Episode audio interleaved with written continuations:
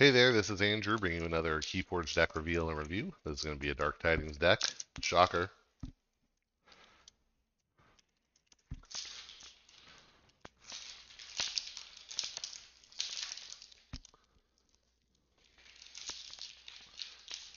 I'm still looking for some real fire, like like I got a little bit out of Mass Mutation, some Coda lucky ones, you know, still looking for that lucky one. Nuvolari is a storied name. Who knows what we could end up with here? This is Gangor Beetle Nuvolari. Um, I guess I'll guess for Untamed Shadows and Unfathomable. Wow, all three wrong. That's um, that's kind of impressive, right? Getting all three wrong. it's actually Star Alliance, Sanctum, and Logos. So out of the Star Alliance, I'm expecting some board use efficiency, some maybe some ways to play extra cards. Out of Logos, I'm expecting more deck efficiency. Haven't been getting. I feel like uh, Archives has been a little scarce compared to what I would want uh, in this set, but might just be unlucky draws. I don't know. Um, and then in Sanctum, I'm hoping for some amber control, some board control, maybe some cool creatures. So let's see what we get. Uh, we'll start with Logos. Anomaly Exploiter. Action, destroy a damaged creature. Really nice board control option. We've got Fila that can add some, Fila the Researcher who can add a little draw if creatures are played next to her. Forgive or Forget, that's a nice card. Um, you choose one. Either you archive two cards of different types from your discard pile, or you purge up to two cards from each discard pile. That's that's a nice effect. We've got Positron Bolt for a little board control. That combos well with the Anomaly Exploiter. Think twice. Play an action card from your discard pile, then purge it. That's excellent. That with Forgive or Forget is really interesting because we really can, if we get some fire cards later on, we can use them multiple times. Um, Armadrone, fight, steal one. That's okay. Got another Armadrone. These are tiny little creatures here, you know. Bilge Warden. Play Reap if the tide is high. Your opponent raises the tide. Otherwise, you raise the tide. This one got a um, printing error on it. It's the H is obscured. Hmm. Nothing that would make it not tournament legal or anything like that. Just interesting. Probably could get a free deck out of that. I don't think it's worth it. uh, oh, we have an Edai. That's great. Play archive a card, and it increases your opponent's keys by one for each card in your archives. Unfortunately, just the one. Um, science is going to be interesting here. We've seen five creatures so far, and we've seen four actions, including the science. So three actions outside of the science. We'll see if we get more actions that could work well. Uh, another science, okay a static charge, and that's it for the logos. So um, three actions to go with two sciences. Um, I mean, they can feed off of each other, but e. Um, you could have a turn where you play science, science, think twice the science, positron bolt, forgive or forget. That would be a pretty great turn. But um, again, I science just feel like it works out so seldom. All right, we're to get Orphiel and Orpheon, uh, who are a rare combo that come together. Oh, an uncommon combo that come together. Orphiel, they're both three power. They're both human monks. Orphiel Seas Chosen has while the tide is high, it gains fight gain two. Oh, and skirmish. That's pretty cool. And then Orpheon Lands Chosen says while the tide is low, it gets three armor and reap capture two. That's nice to have something that's better when the tide is low. And the Seas Chosen got um, got a capture icon from somewhere. Probably, I'm going to guess from a Sanctum card. We'll see. Oh, these have to, okay, then we have the Corpulent Collector. So that suggests to me that these actually are a, a rare combo. It's just so weird that they would show up first. Maybe because of the special rarity? I don't know. Um, so the Corpulent Collector is a rare card. It's a 7 power human that says play, capture all of your opponent's amber, and deal 1 to the Corpulent Collector for each amber on it. Uh, some more printing problems there.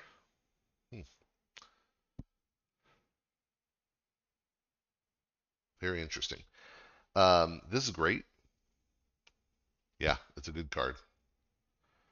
We've got uh, Badge Magus, or Bajemagus, as I like to call her, who is a four power human knight with deploy and fight, ready and fight with each of her neighbors one at a time. That's great. Bulwark, very nice.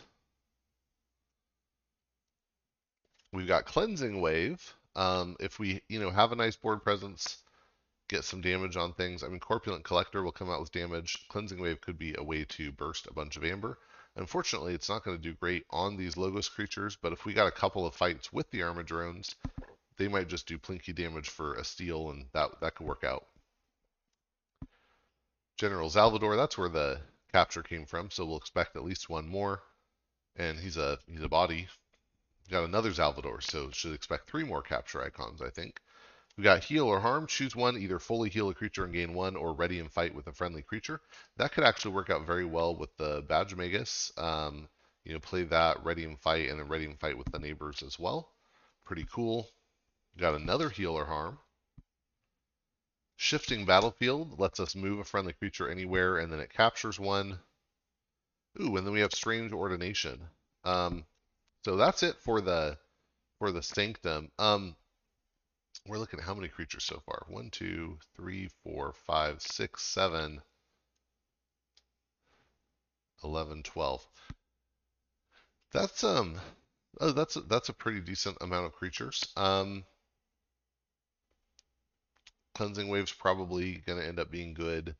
Uh, not a ton of amber pips, so we'll see what else we get in Star Alliance world. Um, yeah. All right, start with Book of leQ. This got a capture icon on it, but it's an artifact, an item. You action it to reveal the top card of your deck. If it's a non-Star Alliance card, its house becomes your active house. Otherwise, end your turn. Um, that could be great if we have a nice board presence. Um, do that and get to use two houses in a turn. That's that's nice. We've got United Action.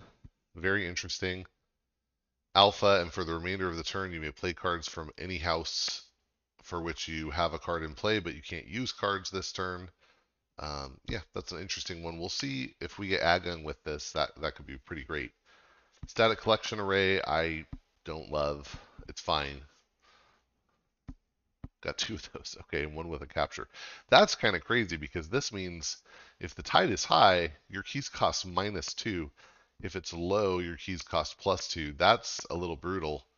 Um, we don't have a lot of tide flipping effects, right? We have Bilge Warden, and that's really it. So that's kind of an interesting setup. Then we have, oh, Biome Discovery We'll flip the tide. It has a capture icon on it as well. If the tide is high, you may look at the top two cards of your deck and discard one, otherwise you raise the tide. That is really good with Book of leQ because you see what's on top of your deck and you can actually filter, that's great. So with Book of leQ, I would like to get more biome discoveries. Usually I don't like biome discovery, but it's good here. Ah, and of course we only get the one. That's algorithms for you. All right, uh, so Lieutenant Khrkhar is a five power taunt, hazards three. Okay, nice board presence. We've got Lieutenant Walmart, uh, Valmart, who has play fight reap if the tide is high, keys cost plus three during your opponent's next turn. That's fine. Got a Light of the Archons, okay. Um, the only other upgrade we've seen so far is Static Charge, which we are going to put on an opponent's creature. So that's not going to work well with the Light of the Archons, but we'll see what else we get. We've got Officer's Blaster, okay, that's nice. Rocketeer Tryska, uh, very cool. While the tide is high, her neighbor's interplay ready. That that's excellent. Got two of those, okay. And lastly, a Zap. So, hmm. I think the United Action is unlikely to be great here. I think the Book of leQ could be pretty cool, especially if we get to use the biome discovery to make it work well. But um,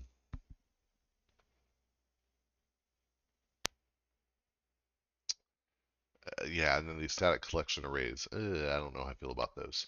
So we're looking at one, two, three, four, five, six, ten, 11, 12 printed amber, and we'll probably get some more from the science. Um, we'll have a nice board presence, but we don't really have board wipes. Um,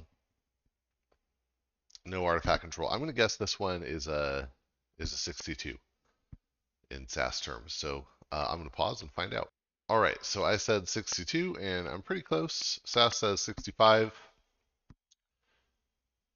10A is, is actually pretty high. I guess the yeah the corpulent collector factors in there. Um, EDI is getting counted for a lot, even though we don't have much archives. So I think that's a little silly, perhaps. We literally have one other card that'll archive two cards. Yeah, I don't think it's that great. Um, high expected amber, well, 21 expected amber. I think that's yeah, that's a pretty reasonable place to land on that. Not great creature control, no artifact control. Yeah. Anyway, so 65, I was I was close. Um, but yeah, that was uh, Gengor Beal Nuvolari. I would like to see if that Book of leQ Biome Discovery combo works well. That could be pretty cool. Um, anyway, I uh, hope you enjoyed and that you'll get out and forge some keys.